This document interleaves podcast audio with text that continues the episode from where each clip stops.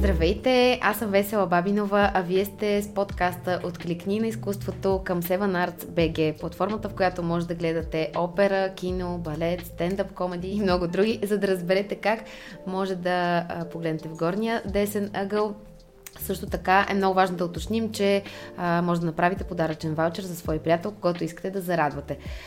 На на на на на След като приключихме а, с това интро, е време да представя моя много специален гост а, и приятел, актьорът Малин Кръстев.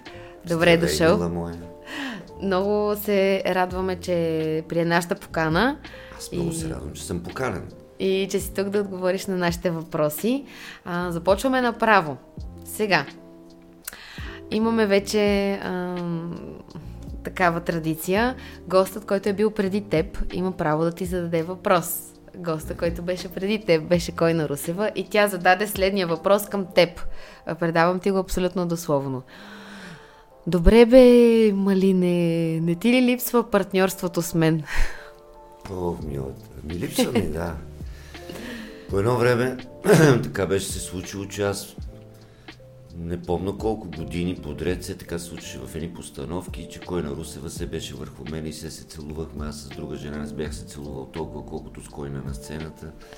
Слава Богу, в великолепни постановки. Mm. И в Младежкия театър, и в 199, и Три дъждовни дни. И след това беше моята Маша в Вершинин, в Три сестри, където играх Вершинин. Така че липсва ми, липсва ми нейната енергия, нейната лудост и така. Е от малкото партньори, които мога да кажа, че се усещаме без думи на сцената. Така че кой не ти ми липсваш, мила моя, кой не. а сега, а, как се чувстваш в театър зад канала, макар че ти вече от а, известно време си част от а, трупата там, нали, не е от а, съвсем скоро. Има ли там актриси, с които винаги те Ами какво слагат. да ти кажа? да, след 23 години в Младежкия театър, вече пета година съм в Малоградски театър зад канала, където за мен е не само чест и удоволствие да играя с всички вас, защото и ти си част от този театър, но така мисля, че е един от театрите, който в момента държи едно много европейско, бих казал, световно ниво. Не само като актьори, като трупа, но и като постановки. Така да. че за мен е голяма чест и гордост да бъда част от имената и трупата на този театър. Не само да не говорим, че голяма част от моите много близки хора са също от щатната трупа на театъра, така че като добавим и любовта на бина към актьорите и специално, да кажем, към мен, аз наистина не съм се чувствал нито един ден чуж човек, откакто съм влязъл в трупата на този театър и винаги ми е било такова много нежно, уютно, семейно. И с това печели този театър, че сме едно голямо семейство, не само, че има много добри актьори, независимо от коя възраст. Да. И така, дори младите актьори са много обещаващи. Ето вие в момента, които сте звезди, поколението и нашето вече около 50-те, горе-долу доказали се някакви актьори. А, така че мисля, че балансът е перфектен и се чувствам прекрасно, наистина. Ма наистина прекрасно. Колко хубаво е това. Дай Боже в повечето театри да е така, но наистина аз мога да потвърдя същото за Малоградски театър зад канала със сигурност. Както казва Стефан Мавродиев, трупа не се прави от трупове, тя се трупа. Табина успява във времето много добре да натрупа този потенциал, човешки капацитет на едно място да го сработи, да намери верните автори, верните режисьори. И не защото си е нашето mm-hmm. театърченце, но колкото и умалителни да използваме и слагаме срички отзад, просто заглавията са ни световни, огромни. Това, което и правим и мисля, мисля че е, нямаме човек от трупата, който да не е излязъл на сцената и да няма така актьорско постижение. Последните mm-hmm. Поне години, това, което виждам и това, което произвеждаме и правим. Да. И аз напълно мога да се съглася с теб. И в тази връзка бих те попитала за последното представление а, на театър зад канала с режисьор именно Бина Харалампиева, за която стана дума и директор на зад канала, от което ти си част. Може ли да ни разкажеш малко повече за него, какъв беше процеса, а, кои са колегите, с които споделяш сцената, да ни кажеш, може би, каква е да. темата на спектакъла? Това е един от спектаклите, който много трудно се разказва, защото mm-hmm. няма такава плътна сюжетна линия, която зрителите да проследят. Тук самата авторка е Смина Реза, авторката на една испанска пиеса, така се казва самата пиеса, под режисурата на Бина Харалампева, музика Сена Врамов, костюми Свила Величкова и сценография. Така че до тук е всичко това, което конструкцията на а, тази една испанска пиеса. Довътре пълнеже е прекрасен. Като започнеш от а, гос-актрисата Мария Кавърджикова, Светлана Янчева, Василена Атанасова, патриарха на българския театър Владимир Пенев и моята клющава Милост, която също там се изявява, присъства. Така де, самата Есмина Реза, според мен тази пиеса затова е много странна на пръв поглед, чисто сюжетно, но тя прави поклон към актьора като понятие. Към всичко това, през което актьора преминава своите страхове, своите тързания на репетиционен процес и много елегантно и ловко го е съчетава с едни всъщност актьори, които репетират една испанска пиеса, а в по самата, по самия сюжет на испанската пиеса, двете актриси, които репетират, mm-hmm. са всъщност и актриси в испанската пиеса, от която моята съпруга, която аз играя един учител по математика, мекошав, безхарактерен тип, без морал, както го описала авторката, е женен за една от тези актриси, която репетира българска пиеса, където тя е учителка по пиано и въобще да. на пръв поглед на хората звучи много сложно, като че ли объркващо, но когато дойдат да гледат и с тези наши апартни монолози, в които ние вкарваме зрителите, те стават участни в един процес, мисля, че забавата и удоволствието от това наистина да си на да си малко и в кухнята на театъра и да видиш как е актьор отстрани. И наистина е един много сръчен добър автор, като е Смина Реза, която така а, с много самоирония се отнася и към себе си. Защото през цялото време на тия репетиции седи един Олмо Пинеро, автора на испанската пиеса, с който ние непрекъснато сме в някакви спорове, караме се, опитваме се на нещо да му докажем. И така много трудно минахме, защото при тази COVID е, епидемия, работи края на ноември започнахме чак, сега успяхме да го извадиме. Е, преминахме през е, спирания заради заболели хора от COVID, от екипа mm-hmm. и така нататък. И в крайна сметка на мускули, самите ние до последно не знаехме какво. А, какъв е крайният продукт? Mm. Друг път ти замирисва представлението, усещаш го, някак си знаеш дори каква публика да. горе-долу таргет групата се цели. Тук бяхме абсолютно в потрес. И така де първите две-три представления, залата просто а, така ни пое, както се казва, и непрекъснато реагира, смее се, ръкопляска. Да, точно. И това ни е много попитам. приятно. Да. А има едно а, твое интервю, в което казваш, че е все по-трудно а, душата да настигне тялото. Не знам дали си го спомняш това, кога си го казал и защо. А, в този смисъл. Не, не, това... А, всъщност, като станах на 50 години, защото аз, аз съм на 51 и на 23 април, mm-hmm. правя 52, Господи.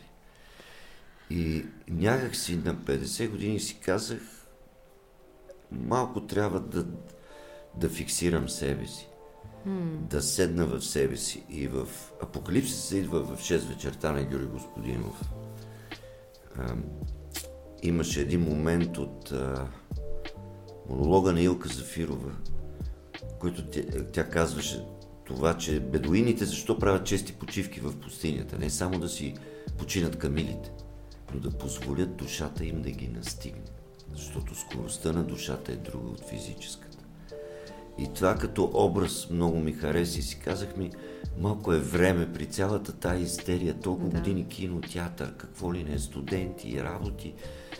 И наистина имах нужда в тази фиксация на 50-те.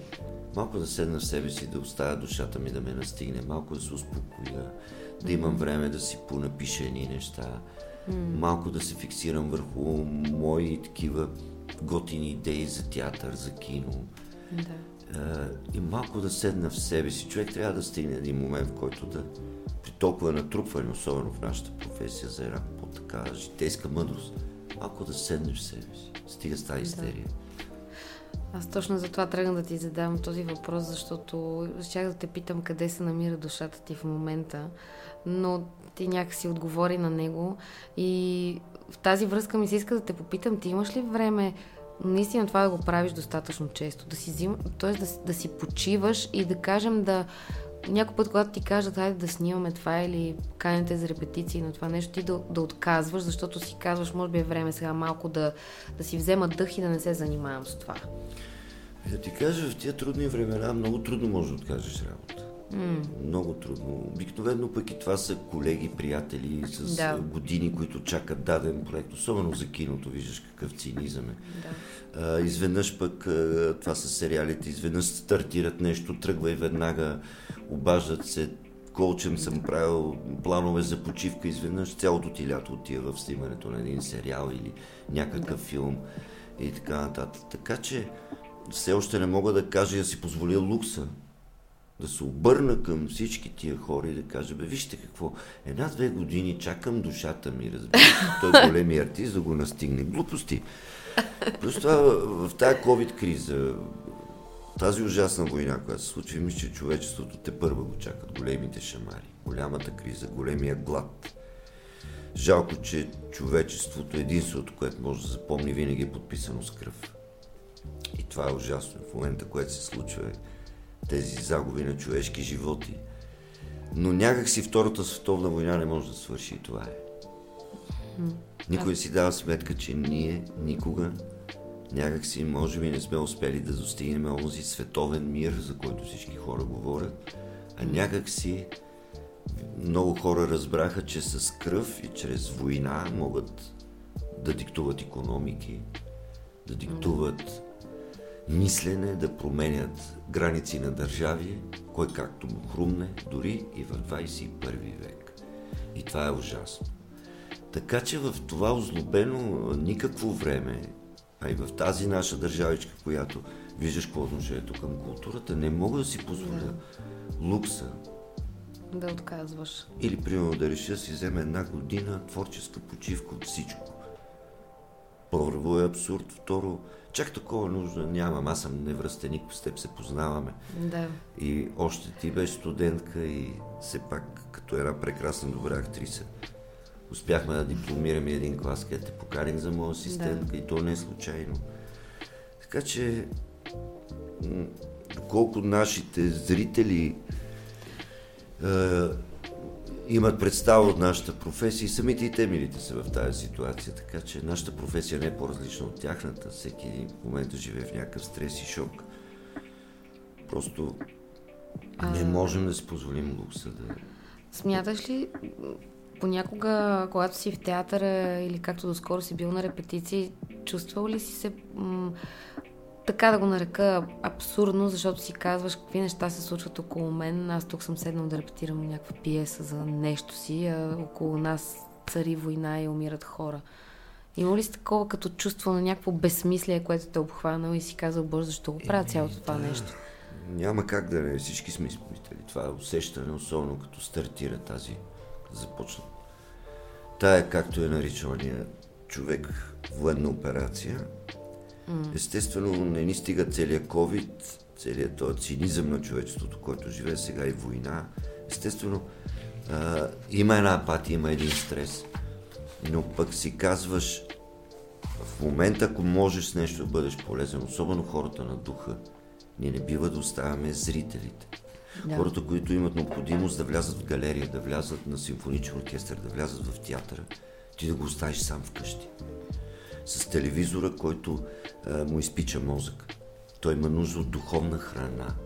Дали ще гледа Кой се бои от Вирджиния Лув, дали ще гледа Лято и Дим, Тенис Уилямс, дали ще гледа една испанска пиеса, празника, пияните, а, нали, верно, че изброявам все постановки на Малоградски театър зад канала, но всички столични театри и в провинцията въобще, хората на духа в момента сме особен вид опора. И точно ние не трябва да пускаме сълза, ние не трябва да униваме, защото по някакъв начин хората, особено тези, които ни обичат и харесват като актьори, имат и доверие. Mm. И точно тези хора по някакъв начин се измерват и себе си чрез нас. Така че ние трябва да бъдем още по-силни от преди, особено в такива моменти. И не бива да изоставяме публиката си. Гадно ни е, отвратително е. Но знаеш, че природите са ни такива. Професията ни, тая нашата, тя не се работи, тя се живее. Дори близка смърт в семейство, преодоляваш всичко и вечерта играеш, след като сутринта си бил на погребението на майка си. Това зрителя го спестяваш.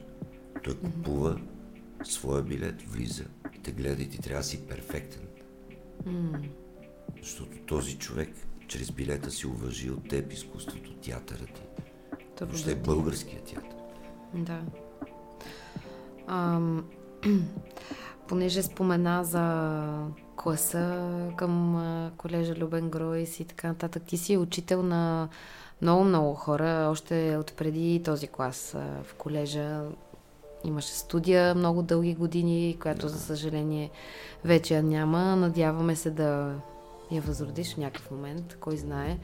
Но има страшно много хора, които са ти изключително признателни и благодарни. И сред тях тук беше и Радина Боршош, която също ми гостува и много си говорихме. И тя ам, не един път спомена колко много ти е благодарна и колко много дължи на теб. Ти някакси как разбра, че то може би даже не е и до разбиране, но как ти хрумна да направиш тази крачка и как после усети, че май това е нещо, което ти допада и нещо, което ти се отдава и че всъщност ти може да помогнеш на тези по-млади хора да си намерят пътя? Ами не знам, как да ти кажа. Първо, че бях поканен. Mm-hmm. Тогава дойдоха при мен а, едно момче, което пресно беше завършил класа на Коко Азарян, въпросния Юлиан Петров и с Слав Бойчев, който отговаря за школи Монфис. Mm-hmm. И реално те ми казаха, бе, ние имаме сега тук само един клас. До сега актьорски, той е на Велко Кънев с асистент Христо Чешмеджиев. Искаме да пробваме да пуснем още един клас. Mm-hmm. Аз ще направя реклама това. Казах, да, ми, вижте хора, не съм сигурен. Нека да опитаме. Да. И наистина тогава, може би защото се събра прекрасна група, още първата група, като вземеш там Елена Телбис, Пламен, Нено Койнарски, е, Георги Гоцин, въобще е, всички тия прекрасни млади хора, които вече са доказани актьори. Весела, аз пък весела, ти поне играеш вече и в постановка на Елена Телбис, която да. и пише страхотно, за което много се радвам. И така лека по лека някакси в последствие се отдръпнахме от тези школи Монфис, и самия младежки театър, за което съм безкрайно благодарен, предостави базата си. За мен беше това много важно. Да. И дори във времето никога не съм искал, таксите ги събираше младежкият театър, държахме най-низките такси, защото за мен беше важно тия деца наистина получат свестно образование, не на ниво читалище, ела тук за 3 часа, мама и тате пратили детето на кръжок. Да събота и неделя от 10 сутринта до 6 вечерта. И тези хора полудяваха. Имах, имах един смешен случай. Една майка дойде и каза, аз трябва да ви купа нещо. Сина ми чете хартия. Как го направихте това? Вие сте Бог. Вика, не, не съм Бог, просто той няма възможност. Милия от интернет да открадне. Това трябва да отиде в читалния, да вземе пиеса и така. Но лека по лека наистина от студията влязаха много деца. По едно време в академията имаше страшно много деца от студията, което за мен беше гордост. И така, наистина натрупах опит. Не знам как. Но през това да дадеш на едни хора наистина любов към театъра. И аз знам, че театър възпитава особено срещата с големи автори текстове. Mm. Това да ги накараш да бъдат семейство. Аз, както ми казвах, блудница Да се научите глутницата, да обичате себе си, да се грижите за всеки едно, всяко едно вълче от глутницата. И е, тия приятелства виждам, че продължават и с годините. Тези хора продължават да, да се срещат, те ни се изпожениха вече, да. деца имат. Много е смешно и приятно. Но така, големия ми сблъсък с преподаването всъщност е когато и а, вече придобих още повече самочувствие. Това е четирите години с Ивайло Христов, където ми покани за асистент надвис. Този гениален, парадоксален човек, актьор, режисьор, който безумно обичам. И така покрай асистентството с Ивайло в четирите години в надвис също ми беше много от полза, защото Ивайло наистина е гениален. От него съм си взел много неща не само от прекрасното партньорство в самотния Запад. И така вече се появи идеята за самостоятелен клас. Там беше станал някакъв проблем в Любен Гройс. Трябваше спешно да реша. И аз тогава си казаха ми, добре, след като самостоятелен клас, вече на едно университетско ниво ще вода, аз да си взема най-добрия екип. Естествено покани Геро и теб. и мисля, че извадихме прекрасни студенти един невероятен клас. Живи здрави да са миличките миналата година посред COVID взеха дипломи юли месец. Да. И се дипломираха поне достойно. И тук благодаря на всички театри по време на COVID и на сатиричния театър, Народния театър и зад канала, които подадоха ръка на този клас специално и успяхме да ги дипломираме достойно с едни прекрасни представления, които ти знаеш. Да, въпреки всичките пречещи обстоятелства. А, стана дума така, понеже каза за професор Ивайло Христов, че е актьор, и режисьор, и така, че сте приятели, изобщо а, за това, че Елена Телбис пише и няма как да не се сетя за твоята пиеса Семейен албум, която ти написа и беше поставена в а, Младежкия театър и спечели награда за нея. А. Има ли някакси идва ли ти все още да пишеш? Имаш ли а, потребност да го правиш? Може ли да очакваме нещо друго от теб? Аз знам, че ти имаш още една пиеса, която аз съм чела. А, може би имаш и още неща, но нямам представа. Това е нещо, което силно те пали ли или то се появява само в някакъв извънреден момент на необходимост? Еми, какво да ти кажа? Е, пак се връщам на рождения ми ден, 50-та годишна и ония момент, когато си казах, чакай малко, имам нужда от душицата си защото а, преди семейен албум аз имам една друга пиеса, Зимна нощ се казва. Mm-hmm. След това се появи семейен албум, кой, за която чаках 16 години, за да се постави. А, трудно ми е да говоря за това, което ме попита в момента. След което Кеван, пиеса, която също много обичам и една от последните пиеси, преди да довърши, която е чел колко е заряд. И каза, майна ти си луд, но това е така. Това е гениално, май. И а, вече сме 22 година. А, след като взех и аз Кери Кар за семейен моят друг приятел Георги Господинов, тогава се обърна, аз вече няколко пъти го казвам това и ми каза, о, вика с тия две награди, те просто те изтриха. Към смисъл, Жоро. Вика, ти бъркаш в една каца, от която се хранят други хора повече няма да те пусна. И това става.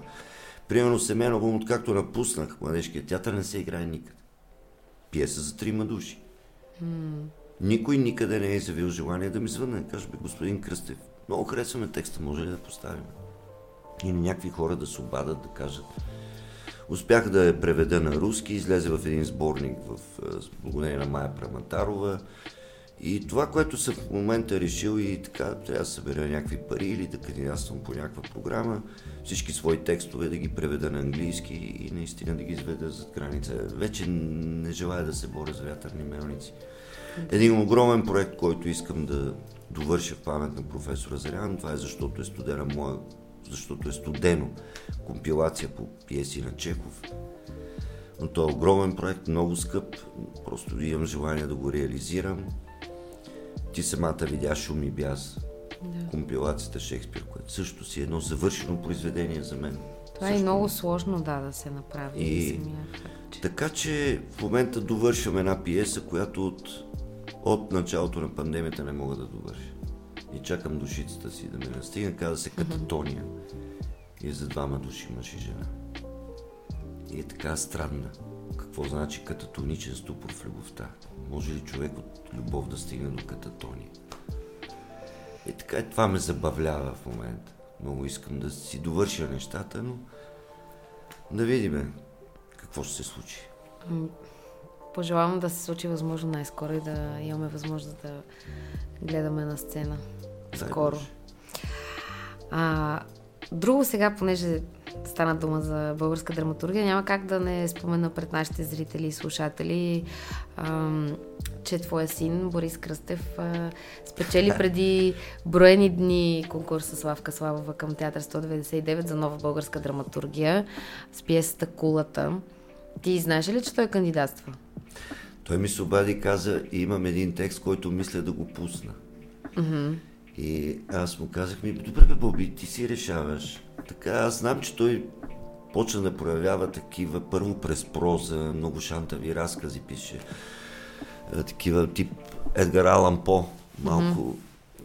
сюр, сюрреалистични, с много образност и много такъв сръчен диалог. И още при кандидатства надвис, а, даже беше дал на Ивайло Христов да чете някакви неща на морето, е така на Майтап.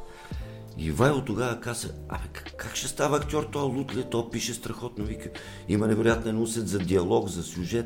Дай да кандидатства режисура, в момента режисьори трябва, той пише хубаво. Казвам, не, не, ти говори с него. Което Борис, а не, вие сте се наговорили, не, не, аз искам да съм на сцена. Ние си изпокарахме, той така кандидатства и надвис. Така си го и приеха, той искаше кандидатства, за да го скъса, да докаже че на всички, че не е връзкар. И по същия начин изведнъж почна да си крие нещата и вече като студент а, с драматурги. Така, добре бе, дай да прочита. Кулата въпросата, аз още не съм я прочел, дори спечелил конкурс. Разказа ми набързо и каже за трима души. И че финала трябва да си го правя. Викам ми, добре, Борис. Сега чакам му да му мине истерията, да не се престраши да ми я изпрати поне на мейл, да седна да я прочита. Но така, майка му е чела, каза, че така много, много странна, много напомнила Бекет ЮНЕСКО, така не е, не е стандартна някаква битова история. И се радвам, че пише, радвам се, че сам си отстоява нещата. Да. Радвам се, че при един анонимен конкурс, защото той ми е много страда от това, че, родител, че родителите Да. му са такива дебили. И ще си носи кръста винаги, освен ако не се смени името с държавен вестник. Но така да е, миличкия, и той, затова се радвам, защото наистина преди един анонимен конкурс, доколкото разбрах, над 40 пиеси да спечелиш, това е наистина голямо постижение. И аз така мисля. А пък и то наистина, да, те харесват и чак тогава се отваря въпросния плик и чак тогава се разбира всъщност кой е автора, Да, така да. Еми на добър час да му е. Сега ще видим на дали ще ме покани да на премиера. Боби, ако ни гледаш, да. Той особено се държи към мен и майка му. Желанието да докаже, че може сам. И това, това и е тебе напълно- те чака, мила. Горката Йоанка. А, тя към момента само ходи с един стетоскоп, така че ще видим Сега какво, прегръщай, целувай, мачкай. какво следва, ще видим. А, много така си говорим за душата, за писане и така нататък и няма как да не кажа за а, формата поетите. Много ми се иска да кажем няколко изречения и за, за поетите лайф. А, ти си част от а, този проект, така да го кажем. Аз също. И може би да ни разкажеш малко повече. А, ако искаш, разбира се, без да се впускаме в някакви безкрайни подробности, но изобщо мислиш ли, ам, че поезията в момента може да помогне именно за тази духовна храна, за която стана преди малко въпрос? И как се отнасят хората към това събитие Еми, и нас, които сме част от него? да, де, де се казва, аз каквото и да кажа, ме допълвай, защото mm. ти си част от този проект. Да. И ти си била на онези мигове, в които и ние почваме да плачеме заедно с зрителите долу. И адски а, нежно... Това са нежни нощи. Как да го обясна, без да изпада в някаква поетическа гротеска. Но наистина Диана Алексиева това, което реши, защото в нейния сайт интервюто, винаги като взимаше интервю от а, някой актьор, и тя казваше, дай да изберем една градска среда и твое любимо стихотворение да кажеш. И така, повечето хора, които сме давали интервюта, сигурно и ти, всеки си е казвал някакво стихотворение в някаква градска среда и не помна годишни, нали беше преди 3-4 години, когато тя каза в София Лайф, да. дайте всеки един от вас да си каже стихотворенията, е така за годишни на от което вече пък, айде да понаучите по още нещо и просто да стане една поетична вечер да пробваме с Антони Дончев, маестро Антони Дончев на Рояла и просто да видим това нещо как ще се получи. За нас беше такъв шок от това, че едни хора, което остави, че известни български е, стихове и така никога няма забравя първото изпълнение на опълченците на Шипка на Владо Пенев.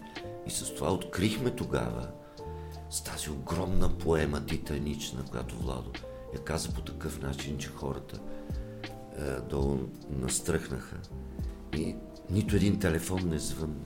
600 човека бяха замряли за тези час и половина. Ние не можехме да повярваме каква магия се случи. И оттам изведнъж този проект с такава бясна скорост потегли по градове в България, къде ли не други хора веднага се опитаха да комбинират това нещо, Пловивската опера а, с а, нас.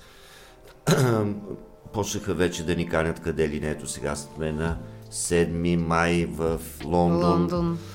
А, има и предложения от други места. Дай Боже с този COVID по-лесно се случват нещата доколкото разбирам сега на 6 ти си казала, че си свободна юни. Аз още не съм видял програмата в театъра. Аз си казвам така, защото... Да. На риск малко. А, така да е всички, които обичате поетите, горе-долу това са най-близките дати, които можете да видите и дойдете, драги зрители. Но а, най-голямата битка, това, което печелим, то е свързано и с нашата професия, и моите, и твоите. А, това е тиражирането на и чистотата на български язик. Mm-hmm. Защото ние носим отговорност към всички наши зрители, към поколението, което подраства. Начина по който се изразяваме, особено публичните личности, особено хората, които имаме възможност чрез големи текстове, чрез големи наши български автори, поети или международни, както е в театъра, да съхраним и да пазим чистотата на български язик. Това е мисия. Това е не само българска духовност, но то е мисия. Защото чрез, само чрез език и култура една нация може да определи себе си като нещо уникално, самостоятелно и присъстващо в този свят. Не случайно ни Кирил и Методи са. Докъде са стигнали до Рим, за да имаме ние да не говорим, че повечето френски крале са върху Библията, която са се коронясали, е писана на глаголица и така нататък. Но така да е. Имаме много да се борим за своята история, за своята културна история. Пусто не случихме на политици и на идиоти, които ни управляват. И, и това е страшно. Но и това е много странно, че извън поетите, извън в момента тези, които са на власт, онези, които бяха, ние за тях сме излишен лукс. Нещо там скъпо платено, което път трябва да му даваме и пари са от бюджета. И най-обидното и циничното ми е, че в последно време политиците започнаха да използват думата театър за щяло и нещяло. Особено в парламент. Като нещо мръсно, нещо гнусно, нещо лъжовно, нещо имитативно. Да. Думата театър. Вие не сте стъпили на театър. За 30 години аз не съм видял политик да влезе с закупен билет да дойде на театър. С закупен е много точно Да, да отиде на касата и да каже, може ли тая вечер да гледам кой се бои от Вирджиния Улф. Но всичко това нещо къде тръгва? От убийството на Линкъл. След като убиха американския президент в театър, тия не ги с чубе да ходят явно. Да. Те явно са чели повече американската история, отколкото българската. Но така да е.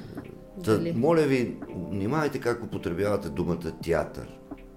Че последно чух някакъв полуидиот по телевизията, започна 10 пъти каза и да, като погледнем театъра на бойните действия в момента, защото ако погледнем театъра на бойните той в Украина е театър. Да, да. Е, то е обидно ми е. Играят си хората с думите и много не знаят техните значения и после не, не им пук. Просто е атрактивно да кажеш, че А ако се отиде случайно на театър, се прави снимка. О, За да се каже, че съм бил. Иначе не съм бил. не помня с кой бях с Захари Бахаров, мисля, че напуснахме поклон на гърбове.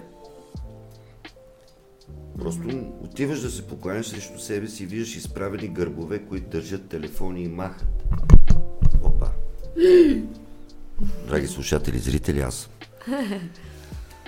Ага, те са си правили селфи, докато вие те се се покланяте. снимат и на заден план ние се покланяме и тя, слугинята иска да бъде заснета, да, да се документира за Да. там фото публикува.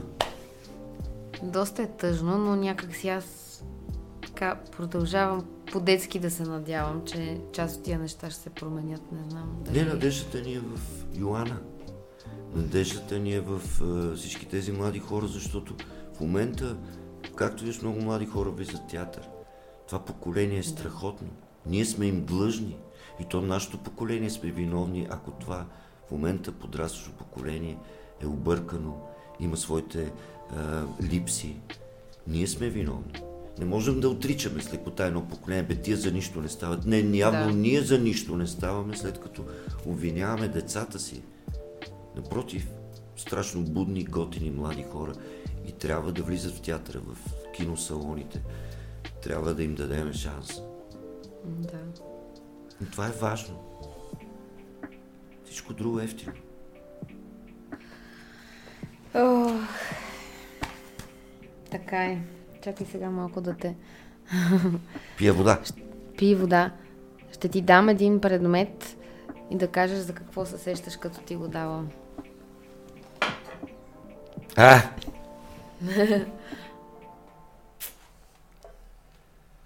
Оф. Не за колко. Това е пиеста 12-та нощ. Да. Много, много старо издание. 12-та нощ. Много е хубаво. Наистина си отиде един много мой близък човек в лицето на професор Азарян. И винаги ме е провокирал след кучето в Лазарица. След това дойде да гледа. Аз па се женски роли играя. Това ми тръгна от младежкия театър. Първата ми роля, а, майката на Теди Москов беше написала едно по спящата красавица, много шантава нейна драматизация и беше излязло разпределение. А аз съм трети курс в надвис. И изведнъж ми се обаждат и казват, моля ви, елате да видите кога започват репетиции с режисьор Пламен Кьорлински и да си видите разпределението. И аз отивам, чета всички мъжки роли, принца, еди кой си, еди какво си, бе, бе, мене ме нема. Докато не виждам, че една отгоре пише Вещицата Малин Кръстев. Е как можеш да почнеш ти с вещица, бе, братче? Много гениална вещица бях. Така, хард рок пеех. Аз- ме Беше много смешно. И вече Младенки Селов, когато направихме Веселите разплюеви дни, там пък играехме пет роли. Вътре с Снежина Петрова, Верчето Коларова, Валио Танев, прекрасен е, и прекрасен приятел и партньор от Лазарица. И Младен Киселов, тогава трябваше, една от ролите ми беше на економката Мавруша, където аз играх с все такива огромен задник. И си спомням, че като излязах на сцената и колко Зарян беше дошъл да гледа. И от салона се чу Браво, майна! И аз целия изтръпнах, викам, Господи, колко е в салона. Свърши представлението и той каза, Майна, реших какво ще правя в младежкия театър. 12-та нощ, познай какво ще играеш. Викам ми, Малволио, така с една надежда. Глупости, Майна, Оливия. И започнаха едни безумни репетиции, прекрасни, аз така не съм се забавлявал. И един от хитовете на Коко беше, защото той за пореден път поставя 12-та нощ. Аз чакам да изляза на сцената с рокля. Вече сложил съм всичките косми и трябва да излезе на сцената. И в този момент влиза херцогинята. И аз не излизам. Вика, малинката, айде бе, моето момче. Вика, ма графинята бе, професор. И така, влиза херцогинята. И аз разбрах, че повече не трябва да се обаждам. И си останах херцогинята с арменското х. И прекрасно, наистина. За да после Вершинин в Три сестри, наистина. Човек, който толкова се грижеше за любимите си актьори. Ем да не се повтарят, ем да ги провокира чисто mm. като природа, като актьорска потенция. Голям мъдрец си отиде, наистина много близък за мен човек, въпреки че аз не съм него студент. Не знам откъде се роди тази любов, въпреки че той ме знаеше още като ученик, да кандидатства. Е, някъде във времето сме се фиксирали, благодаря Господ, че ме събра и с него, с Леон Даниел, с кой ли не. Аз съм много щастлив. Да, ти си имал определено невероятни срещи. С кой ли не? Господ. За които може да ти се завижда. Теди Москов, Иван Грети, Явор Гърдев. Да. Съм имал шанс наистина да работя с С-класата български режисьори. Най-големите ни режисьори. Да. И... Колко съм направил един Господ. А, не само и зрителите, всички, които са успели да се докоснат до това, което си правил през годините на сцената. И, и... са последна женска роля, ама това забравих да кажа. Кажи. Лято и Дим играе госпожа Басет. да. Вече на булата хилесите от високи токчета. Надявам се да съм направил роля, да се забавляваме там, където играеме заедно с теб. Как? Да. Лято и Дим, тенис. Как не си направил, той е прекрасен. Като Кървава цялата испанка. си прелест. Да. С... Ай, няма да изпадам в подробности, за да я изненада, защото понякога хората в първи момент не могат да разберат дали си ти или не. Защото там има едни много бързи преобличания, които стават за отрицателно време. Малин разбутва всички по пътя си и, и се кара много, ако някой е застанал на среща му и му пречи да се преоблече, защото смяната е за 2-3 минути. 10 айде. Чакай да ти подаря сега тук от наше име. Не съм го надписала. Опа. Ваучер за... Да. Подаръчен ваучер на Seven Arts BG. Влизаш в сайта и както казах в самото начало, има кино, театър, опера, балет, стендъп, комеди. Има от а, световен театър и така нататък, но има и български неща. Влизаш с този код и можеш да си гледаш. Това е абонамент за една година. Е, много благодаря. Прекрасни сте. Прекрасни, благодаря. Много моля, може да го споделиш и с а, Боби, с когото искаш да, да гледате. Този код. А, не, не, аз съм стиснат. Само аз ще си гледам. Да, не дай всъщност, извинявам се. не, наистина благодаря, прекрасно. Um... Прекрасен подарък. Една година. Да, една година може да си гледаш. И като стане нещо пак тип пандемия, да не дава Господ, Стига, може да влезеш и да си да си цъкаш и да си харесваш нещо и да си пуснеш. А, аз мисля, че това е един много хубав завършек на нашия разговор. Още веднъж много искам да ти благодаря, че се съгласи да дойдеш, защото знам, че имаш страшно много неща през деня си.